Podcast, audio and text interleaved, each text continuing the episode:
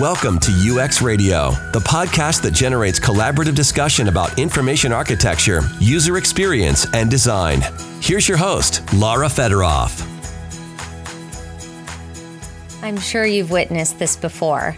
Many organizations and internet sites are adding social elements to their sites, but they're finding they're not really getting the interaction they expect. Social is actually much more complicated than many people expect. I spoke with Thomas Vander Wal. He's a senior UX designer and strategist at Design for Context. He explains how to deepen your understanding of social interaction design, where you can build great foundations and work through various social design needs as they arise. Let's begin with where he got started.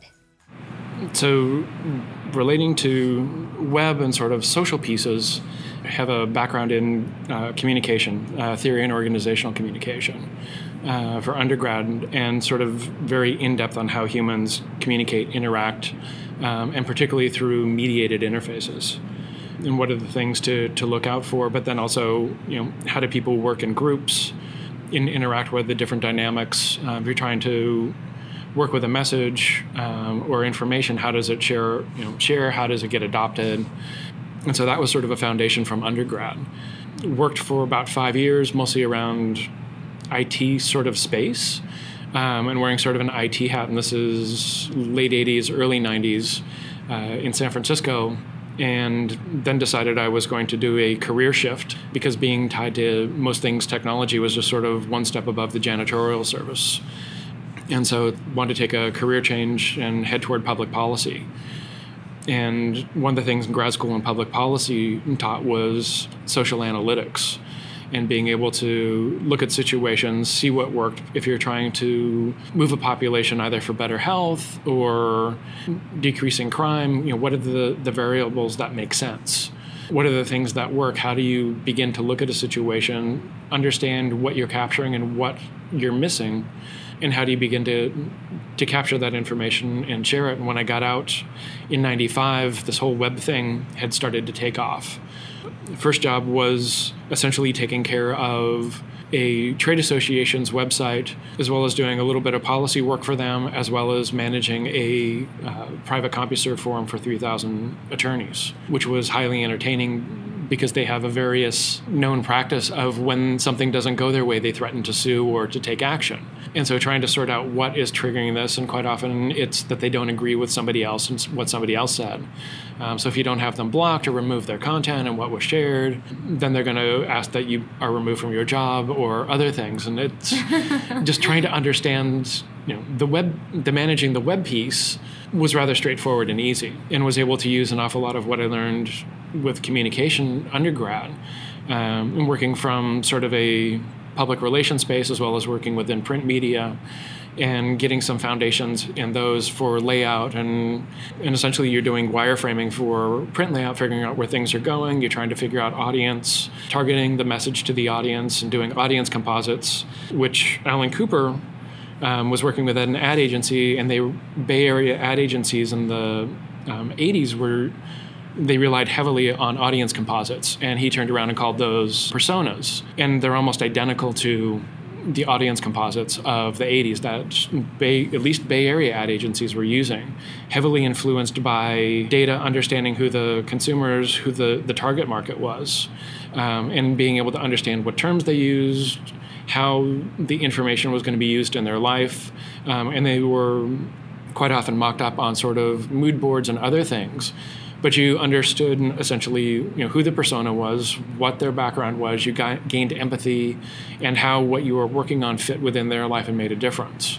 Um, whether that was buying a pair of jeans, whether that was buying a taco, um, whether it was giving to you know a cancer society, no, no matter what it was, it was all fit within these audience composites, or as Alan Cooper called it, uh, personas, and he was trying to use the personas to talk about technology, sure. um, but use the exact te- exact technique that was being done within the communication agencies, the ad agencies and PR firms for things that they were doing.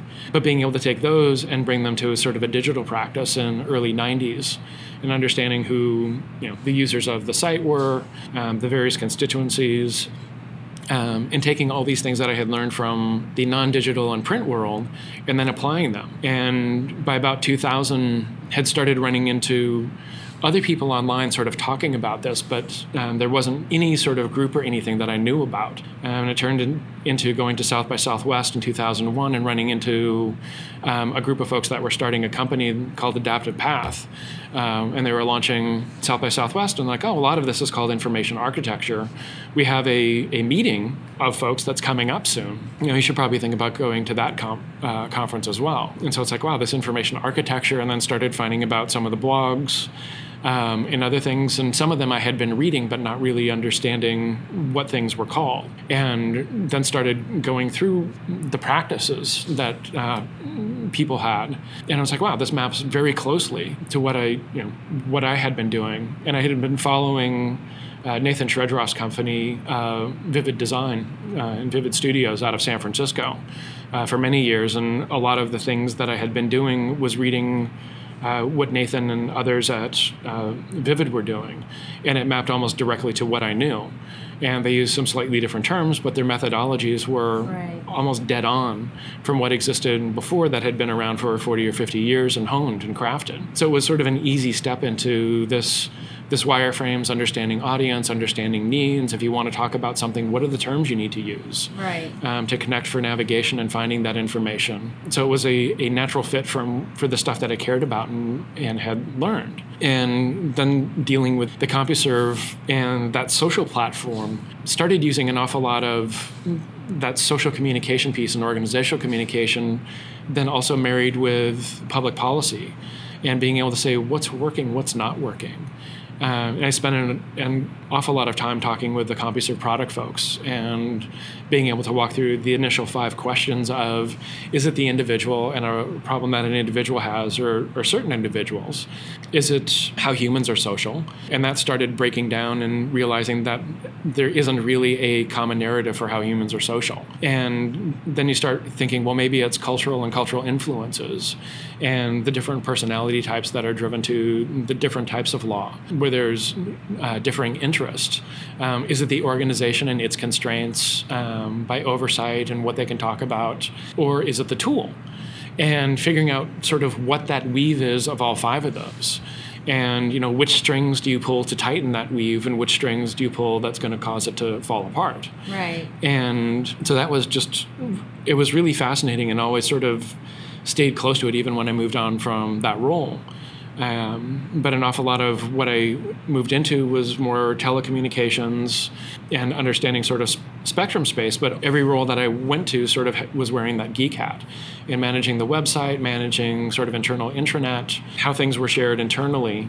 And, you know, those same skill sets um, stayed and little by little would sort of bounce in and out. And you know, my work changed and started being far more web development uh, focused, but UX and IA were the foundations. Right. There wasn't a, you know, if you wanted to build anything successfully, looking back to communication, you need to figure out what people called it, how people thought about it, what their mental model was, and figure out how to map the tools to adapt to that and understand how people needed that information in their life um, for their job. And then you know, once you got beyond job and we started getting mobile devices and seeing that very early on in the late 90s with Palm devices and watching how people were putting information in their pockets and then having those be connected wirelessly in some of the Windows phones. And it's like, wow, 2001, this mobile revolution's here. Right. You know, large chunks of people had either text message capability, they'll search for something on the internet, and they go to a store and they forgot what they searched. Well, we've got this nice little thing that we can, if you have SMS tucked to, you know, the site, and it's like, oh, this is the washer and dryer that I'm looking for. Yes. Um, this is the model number. Push it to my phone, so I have it in my pocket when I go to the store. In early 2000s, we had that, and started talking about the Come to Me web. And it's like, you know, this Come to Me web is here. It's no longer the I go get web. We now right. need this information out in our lives. And had been working on mobile design and development and not realizing that not everybody else had caught on to this. Okay. And it's like, and it wasn't until sort of iPhone came out that all, you know, it's like, wow, this mobile revolution's here. Right. It's like, it's been around, but if you're taking a look at, you know, how people use information in their life, and sort of once you step away from the screen, um, and from what I hear, there's people who are not geeks that don't have a screen in front of their face you know every day that need this information in their life. Yes. Um, you know, building for them as well. You know, something like 98% don't live that way. Odd. those other people. Yeah, those other people, the unbroken ones. But it's you know being able to you know see how things work, and then also just sort of understanding the affordances when you don't have a connection. One of the frustrations with more people getting this mobile revolution is that they're eating up all this lovely bandwidth that's floating around in the air that we can't see. It's like I can't get my check in. I can't figure out what's going on. Right. Where am I supposed to be next? It's in the cloud. And like it's not cloudy, it's sunny. Darn it. It's a nice day. Yeah. Um, I'm free to go do whatever. You know, taking that information use and then sort of watching the Web 2.0 thing happen and then being somewhat tangentially tied to the edges of it from friends that I met through South by Southwest in 2001, 2002, and so forth. And they were building applications and services. And um, a few of them got together and made this thing called Twitter. Um, others um, were building uh, something called Flickr. Um, that was sort of a side project for a game that a bunch of us were playing. Um, and while the game development got stopped and they were waiting for things to return, they built this Flickr thing. And then there was uh, somebody who was working on a, a bookmarking tool that didn't rely on just your browser. And you could use it on any browser, and it was always out there on the web. And oh, you know, you could tag it so it made sense and bring things within context and oh by the way it's openly shared and delicious sort Yes. of made sense Right. and so there was a bunch of us um, in one of the ia forums and listservs that were talking about it and someone said, "Oh, well, what do we call this, you know, tagging thing that's happening?" And I just sort of threw out the term folksonomy, and had been working with tagging systems going back to early '90s with Lotus Magellan, which was this interesting piece of software that it indexed all the words in your documents and whatever you fed it and had a really nice search. But one of the things you could do was add other terms that weren't in the document. Um, so you could add your own context to it and to glue things together. And was working for a custom house brokeraging firm. Um, in all of our memos to our customers, all of our notes about data models, other things, um, for taking you know, large companies' imports and exports and production and being able to map the data to a story that uh, would help the companies get money back from U.S. Customs. But all those notes and just having these different idiosyncrasies of different industries and how they dealt with things and how they sort of worked around tariffs and and different uh, taxation rates for importing and exporting. You know, being able to hold on to those notes so when you ran into it again, that work for reconstructing those models and to, to tell the story is really easy. Um, and so I was like, wow, this is really magic. And it was the second job I had out of undergrad. Oh, very nice. And I was like, wow, you know, the 90s, this is the way the modern world works. And then, you know, went to grad school and started realizing in different jobs when I was in grad school that the world doesn't work that way. It would just happen to be this one guy who had this one cool tool Right. that made work really easy Yes. and made your job really easy. And then once um, Delicious popped up um, and finally got my mind around what it was doing, it's like, wow, it's that same sort of thing again. Um, but being able to understand sort of what regular people call things rather than having to you know have everybody map how they think about things to a taxonomy that doesn't map to their mental model of the world and what you call things um, started making sense um, but it didn't necessarily mean that taxonomies had to go away but they could be updated and influenced greatly by paying attention to what people were calling things um, and so the the hard work of building taxonomies paying attention to um, what people who couldn't find things were actually calling things once they found them. Um, that started making an awful lot of sense. And some of the hard work of tracking down what people called things all of a sudden became relatively easy. Um, so sort of had backed into that social space again, and people were saying, "Hey, you know, what what are these other social components? How are they working?" You know, since it was things that I had spent time with, um, started running it through how I thought about things, and was able to see gaps um, and areas, and you know, where I had experienced um, things that I had managed, designed, and developed. You know, where the social components and the interactive components between people didn't really work. I'm like, hey, here are areas you may have a problem there. Let's see if we can map. You know, we know that that gap exists. Let's see if we can figure out how to start solving that up front Right. uh, and a little bit earlier. What was one of those gaps? One of them is, and it currently exists now in an awful lot of tools, is understanding sort of what favoriting is and liking. And have presentations where I've talked about that pretty much exclusively. And the intent for a lot of users is missing for what they're they're meaning by starring and favoriting things or liking things. Um, and it doesn't necessarily mean that people like them, but it's a way to bookmark it. It's a way to give kudos back to somebody. It's like, hey, you know, nicely done. It doesn't mean that I necessarily like it. Um, some people they look at it as somebody has signed off. They've seen it, like it, approve of it. Um, it can also be that, hey, I saw this. Stop pestering me to look at it. I've seen it. Um, you can see that I have seen it.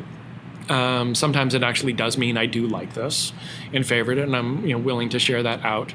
Um, other times it's a trigger for other services to do something with it.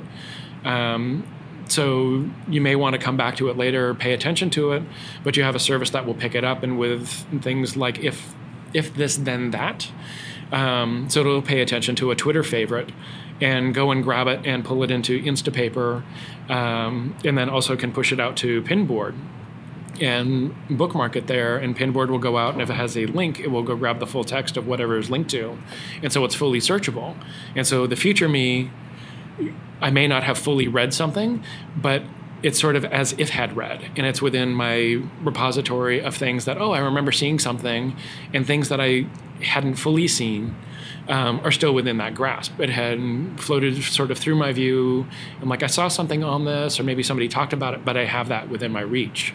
Um, so that favoriting is a trigger for this other thing. It doesn't mean I read it, doesn't mean I approved it, doesn't mean any of these other things that people believe. And so it's just like being able to understand that there's all these different intents tied into this one little interaction component. Um, and it gets to be somewhat problematic if you're trying to keep a simple interface easy to use, somewhat easy to understand. Of oh, if you like this or you have interest, star it. And people take their their star modeling from Gmail, where it's just you. And it's like, oh, these are, these are the things I want to come back to or I have interest in. Um, and sort of comparing it to Twitter, where sometimes it used to just it didn't have any outward exposure unless you went looking for somebody's um, tweets, but now it shows up in apps. It's like, oh, somebody favorited this. And so people will say, oh, well, why didn't you retweet it? Well, I don't know what it says.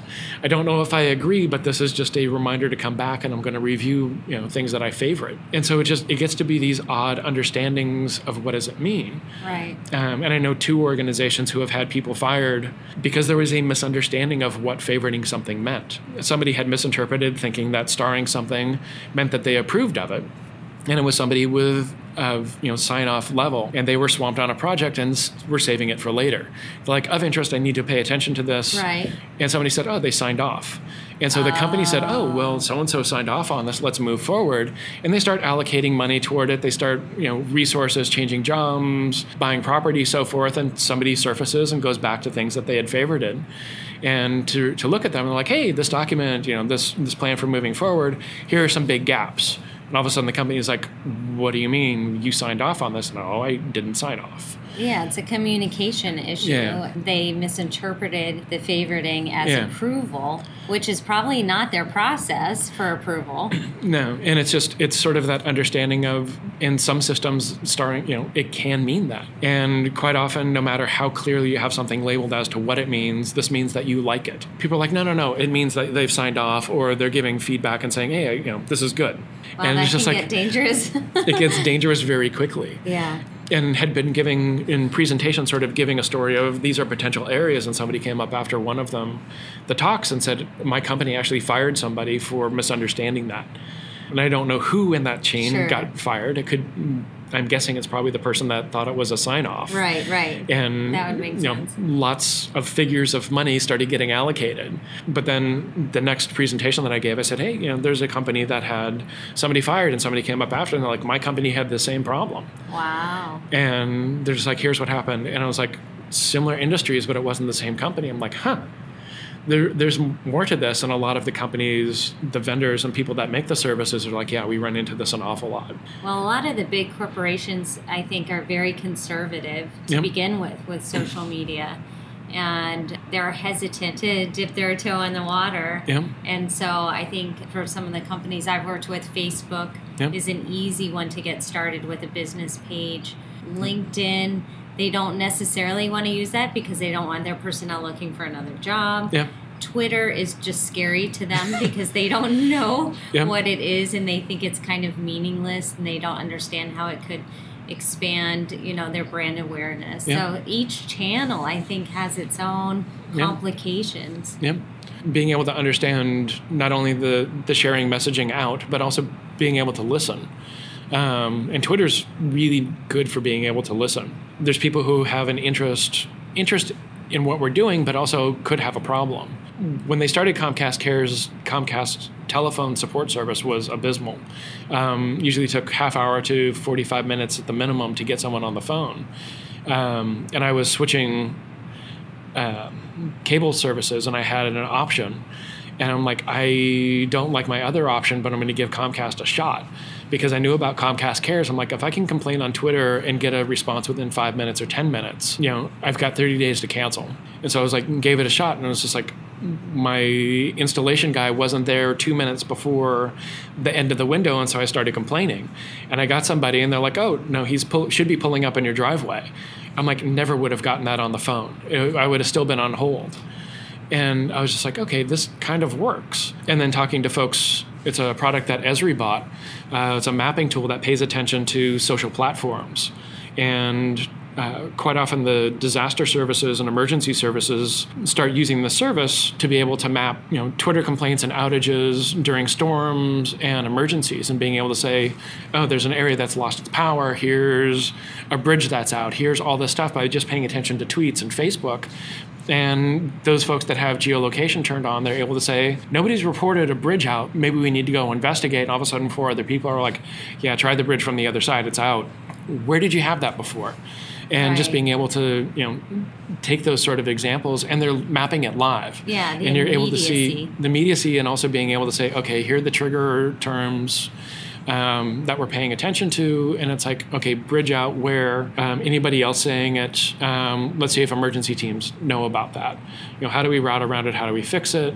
Or it's like, you know, there's a hospital that's without power. We're not hearing anything. Their phone lines are down. But it's like people are using their mobile phones and tweeting about it. You know, calling somebody, it doesn't surface, but this magic thing of openly sharing and just saying, "Hey, somebody out there do something," you know, it gets hurt. And when you're, you know, having a problem with a product or a service, and being able to say something that, you know, able to pop up and say, "Yeah, hey, what's your problem?" You know, DM me your account information or your phone number, and I'll get a representative to call you or see if I can sort it out. And I'm like, "Oh no, your service is down.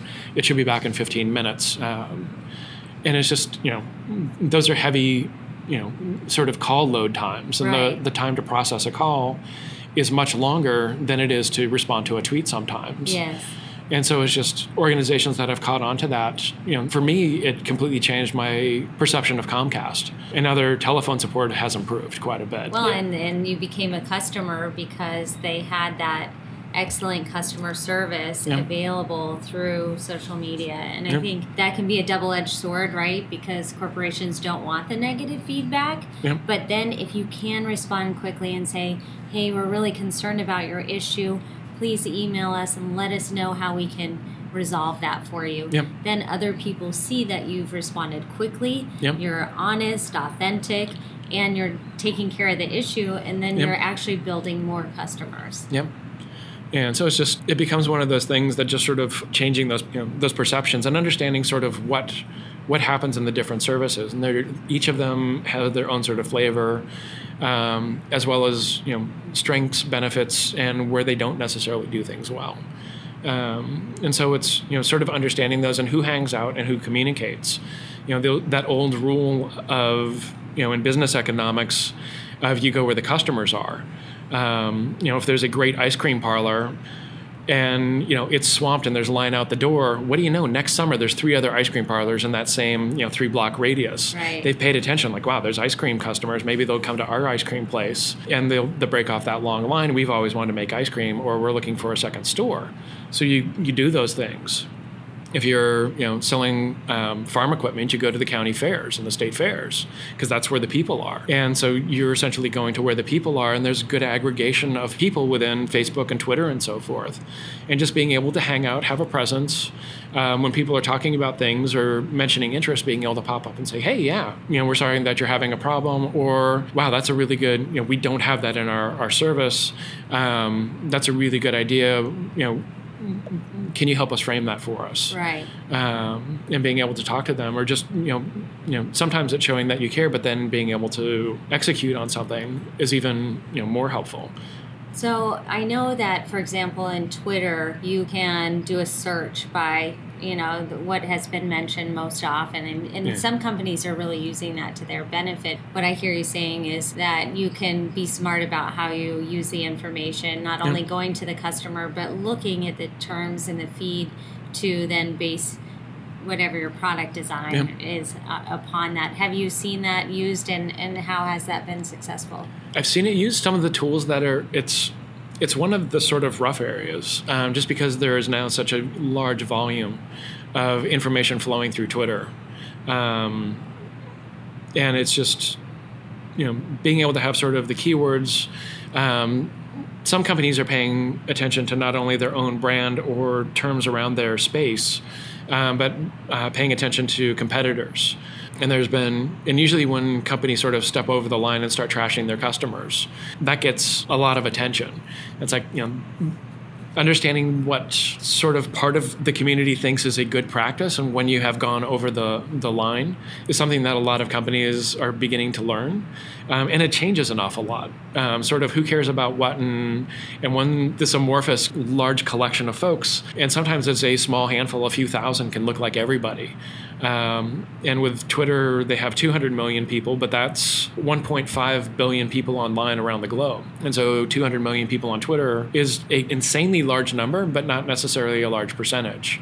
And are they U.S. versus um, international? Like, it's you know, where's the yeah. location depending on what you're looking at? It's Twitter has pretty good numbers as to where people are, and just being able to pay attention to what's out there and sort of if you ever wade into the live stream of mainstream Twitter, it's just all sorts of different languages now, and pretty much everywhere is covered. And so it's just you know trying to figure out who you're talking to, um, and how you deal with you know are are these people local? And local doesn't it means an awful lot but it doesn't mean as much. It has a very different meaning. Um, and so it's just that has shifted an awful lot and just how you have, and particularly a physical service or something that you're often that offering that is location based. That's something that's really needed and figuring out how you sort of do that on Twitter where it's global. And you know, quite often it's paying attention to what's being said, sorting out sort of where somebody is and figuring out if you're going to engage in that manner. And an awful lot of those lessons learned externally are somewhat a tip of the iceberg of what you're dealing with inside organizations. Because you're you know twitter with 200 million is not everybody. But inside organizations you're essentially trying to get 100% and main, you know essentially what email did but email took five years to get to 100% adoption inside organizations. And you know being able to have that same sort of 100% adoption engagement in mind um, with tools that are completely foreign to you know 80% of your organization there's an awful lot of hurdles. And that's where an awful lot of the understanding of social the complexities around it what works what doesn't work and doing essentially social interaction design and user experience to be able to identify what are the different you know roles models um, traits, expectations, and those shift quite a bit and are different for people. You can't really have a one size fit fits all internally, and particularly in larger organizations, um, just because it's difficult to sort of have broad education. You know, once you get over about 500 to 1,000 people, it starts fracturing a bit, and people and those start beginning to be points where people want to have smaller tools and start saying, well, we need something for ourselves. And inside large organizations of, you know, under the 20,000 or over the 20,000, um, you start seeing many different tools being being used. Um, they may have one official tool, but quite often that may not serve everybody. And so, different, you know, each group is like, oh, you know we've got money and we need something that works for us to get our work done. And we want to collaborate more or connect with our customers or have ideation um, with customers and internally how do we you know put that out there? How do we do that? And it's like the service that we're you know supposed to be using doesn't do that well. Um, it has an awful lot of check boxes checked, but nothing is really done well. So you start seeing those, and a lot of what works really well is, you know, it goes back to user experience and understanding different personalities and different uh, people work and think and function in different ways. And what works well for, for that one group may not work for, well for others. Um, sort of, you know, and a lot of people fall into roles and positions based on personality traits that they have and strengths that they have. And sort of going through social software was in the mid 2000s was talking with professors that were using blogs and wikis within their classes. There's a group that goes around and updates and, and cleans things up and Right. adds. And they're mostly men, which is interesting. The one who did mine was a woman. There's Oh, okay, a lot good. of university projects that That's are great. doing sort of background. Yeah, I was just listening to a podcast and it was just talking about women in technology and specifically like overall for Wikipedia, how many authors are men versus women Yeah. and that they're far outnumbered in why. And so I thought that was surprising too. Yeah, there's the public policy program that I'm that I graduated from. They're part of a um, collection of I think eight different university and public policy programs that are going and working on public policy issues and um, public policy related matter in Wikipedia across various languages. And they're looking for volunteers and even graduates. I'm like, wow, this is you know really impressive. And then started talking to people from um, the Wikia Foundation that funds it, and there's tons of teams that are on different subject matter and like, oh yeah, this is incomplete. That's Let's update it. And I was just like, this is it. It was rather impressive. Um, and then you also have all of the back um, history of it. Right. And so if something gets cut down a little bit or goes missing, The archive. yeah, and so it's like, oh, you know, what was there before? I know there was something here. What did it link to? Where did that information go? Because it was good. Yeah. Do they get recognition for content contribution? Some of the subject matter areas are funded, Okay. and so um, you can, if you do so much work, you'll get a, uh, you may get a stipend. So you might get like four hundred dollars a semester or something for Okay. editing some number of pages or. oh, nice. And so, but not all subject matter sort of has that behind it. Right. But just sort of like stumbled into that. And like, Yeah. And then trying to sort out who edited, and then who, then we'll watch like edits take place when we'll get edited. All of a sudden, there's massive edits. I'm like, Right. what's going? Who did what, when, where? And I'm like, okay, I know that person, Right, that person. right. Who are these others? That's awesome. How do they know this stuff? and then tracking where they got the information. I'm like, oh, I need to, I need to go clean that one up myself Oh, of the stuff that I have. So we were talking about some of the complexities within organizations and within your talk here at the IA Summit, is there anything else that you're covering in your talk? um, did a half day workshop today on what I had backed into a couple years ago with was a rather wide breadth and depth of information around social. Um, and had worked through an awful lot of social models from trying to understand what works and doesn't work. Um, and a lot of it didn't mesh with some of the early Web 2.0 examples and theories about what works and doesn't work. Um, and an awful lot of that was based on how early adopters think and, and function. And when you start looking at, you know, what are the things that hold regular people back? You know, I, one of the things that I use is social comfort and social comfort with people. What are the social comfort with tools and content? And what are the interaction design and user experience design needs to build that comfort? Um, and comfort, I is a replacement term for trust. Um, and trust isn't an almost possible word to design for because it has so many different meanings and people, and they don't get to that. Trust is not something you can easily define. Comfort and being able to get to the point, I'm comfortable enough to be able to contribute or participate. Um, what are the things that's holding back that comfort? You understand what that is. People, when you're talking to users, are like they can express, but that trust thing, people will contribute even if they don't trust. But it's something else that was holding back, and so, and I also couldn't. The people that I was working with in 2008 um, they were continually using trust and realized it was impossible to design. I couldn't benchmark it, there was nothing. And so I just banned the word trust. Right. I'm like, you've got to use another term. And I'm like, you define it, and then within two or three minutes, you're using a different definition, and we define that, and then use the term again in another definition and manner. I'm like, let's just pick all new words, Right. pick another proxy word.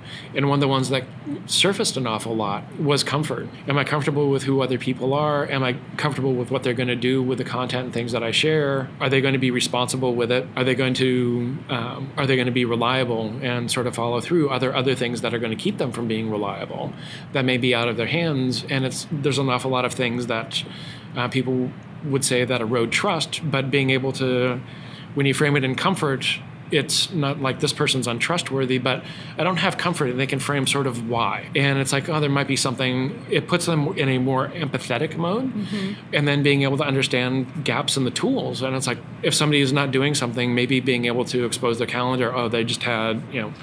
Um, a child was in the hospital. You know, they got caught up in Sandy and have been without power for two weeks, or you know, they're still living on the roof of their house, waiting for, to get picked up for two weeks. Um, so you've got you know being able to understand the con the context and being able to say maybe we need some outside information to fill in these gaps and it becomes a much more human and a much more embraceable and sort of this this rough technical cold edge becomes a little bit softer uh, and becomes a nice a nicer way to start thinking and framing So, do you use some of those questions that help define the comfort levels when you're developing the persona? Being able to sort of use the, the comfort levels to under, and, well initially identify the gaps. Right. and then start being able to understand you know what are the traits of the people that have um, a lack of comfort? And you know is it with the tools? Is it you know is it with the content? Are they just not comfortable? Is most of where the content is being shared within sort of expert territory? Uh, but you have people who have good ideas and feedback and like this just doesn't work for me. And I, I like the company i like the brand and you know i like you know what we're doing. If it's internal being able to have somebody in marketing say hey you know that we can you know we can save quite a bit of money if our our trucks um, inflate their tires a little bit more. Um, so they get better gas mileage. And in the winter for safety decrease the gas mileage. You know i'm looking in the in the summertime and the tires are low in the winter they're high and they're just like maybe we need to switch that or pay attention to it.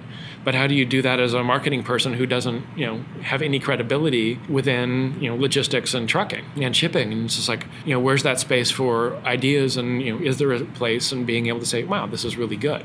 You know being able to understand the information flows the types of information sort of what is out there and the capabilities who you um, maybe interacting with, you know, and how do you do work with coworkers? Back in the mid 2000s, an awful lot of these social platforms that started getting focused on business were trying to solve the problem of getting information flows and working out of email. Um, and people were like, "Yeah, we work we work in email, but we need to bring somebody new into the project." And all of that history is tucked in email, and we can't refind it, and you know there is no history for somebody to drop in and say okay here's all the discussions but these three that have been starred go look at those. We've tagged them. Here are the the information that's been created. Here's the important things to look at. And we have a um, you know either a wiki page or a living document one that's not put into pdf or word but it's like people can go in and edit and it's like oh here's an update to this and you there's only one version that exists um, and being able to account for sort of the broken ways we got into sharing office documents around and making it so that information was consistent. And just it lived in one place. It was easy to work work with easy to edit. And then when you finally got to sort of an endpoint it's like oh this is a good deliverable turn it over into a, a document format because that's sort of how things are stored and what's Right. expected and you can style it and as you're making it look as expected and sort of have it as sort of a milestone but as you're working having formats that work and allow things to be created collectively and collaboratively uh, far more easily and work as actual productivity tools not anti-productivity tools Right. That's great. What tool would you use for something like that when you're communicating internally, starting things? there's an awful lot of services that are out there and they keep on shifting quite a Sure, bit sure. in the session this this morning in, in the workshop there was people who were using Jive um, to do some of that Mm-hmm. being able to point to documents being able to sort of see if there was anything behind an idea Um, I know organizations that use Socialtext. There's uh, you know an awful lot of services that started sort of as wiki companies, but they've changed their interface to look more like document companies, but they still have the talk pages and the versioning and everything uh, that is there from a wiki, um, but it looks more like a Word document. And the being able to interlink information very right. easily within a wiki allows sort of that collective understanding and people having jumping off points. Like, where's the more, where do we find more information on that? And it's like you're pointing to, you know, a subheading in another page. And it's like, oh, there's my two paragraphs. Sure. And so just that ease of work and sort of you know, when you go back and listen to like Douglas Engelbart and start reading some of the early folks um, from Xerox PARC and SAIL that were building the early internet and how they collaborated across distance to build this stuff, some of the things that they were talking about this future of work, that's, you know, these are sort of outcroppings again of of going back to having living documents and living right. environments um, where things aren't sort of having digital versions of things that didn't really work well in the paper world. Well, thank you so much for being on UX Radio. I really appreciate it. This was fantastic. Thank you. Thanks. This episode is sponsored by WeWork. Meaningful connections are essential to the success of every entrepreneur, freelancer, and small business owner. At WeWork, meeting new people and having interesting conversations is natural and effortless. From the design of the WeWork space to the events at their buildings, WeWork does everything they can do to support the idea that if one of us is successful, we all benefit. Every WeWork location is staffed with community managers who work directly with members to understand their business needs, the struggles, and their growth plans. And then they connect them to other members who can help. Events are an integral part of the WeWork experience, from product launches to elevator pitches. So, whether you're asking for advice, looking for product feedback, or just meeting like minded entrepreneurs, WeWork is a seamless extension to the community. For more information, go to WeWork.com. That's W E W O R K.com. UX Radio is produced by Lara Fedoroff. If you want more UX Radio, you can subscribe to our free podcast on iTunes or go to ux radio.com where you'll find podcast, resources, and more.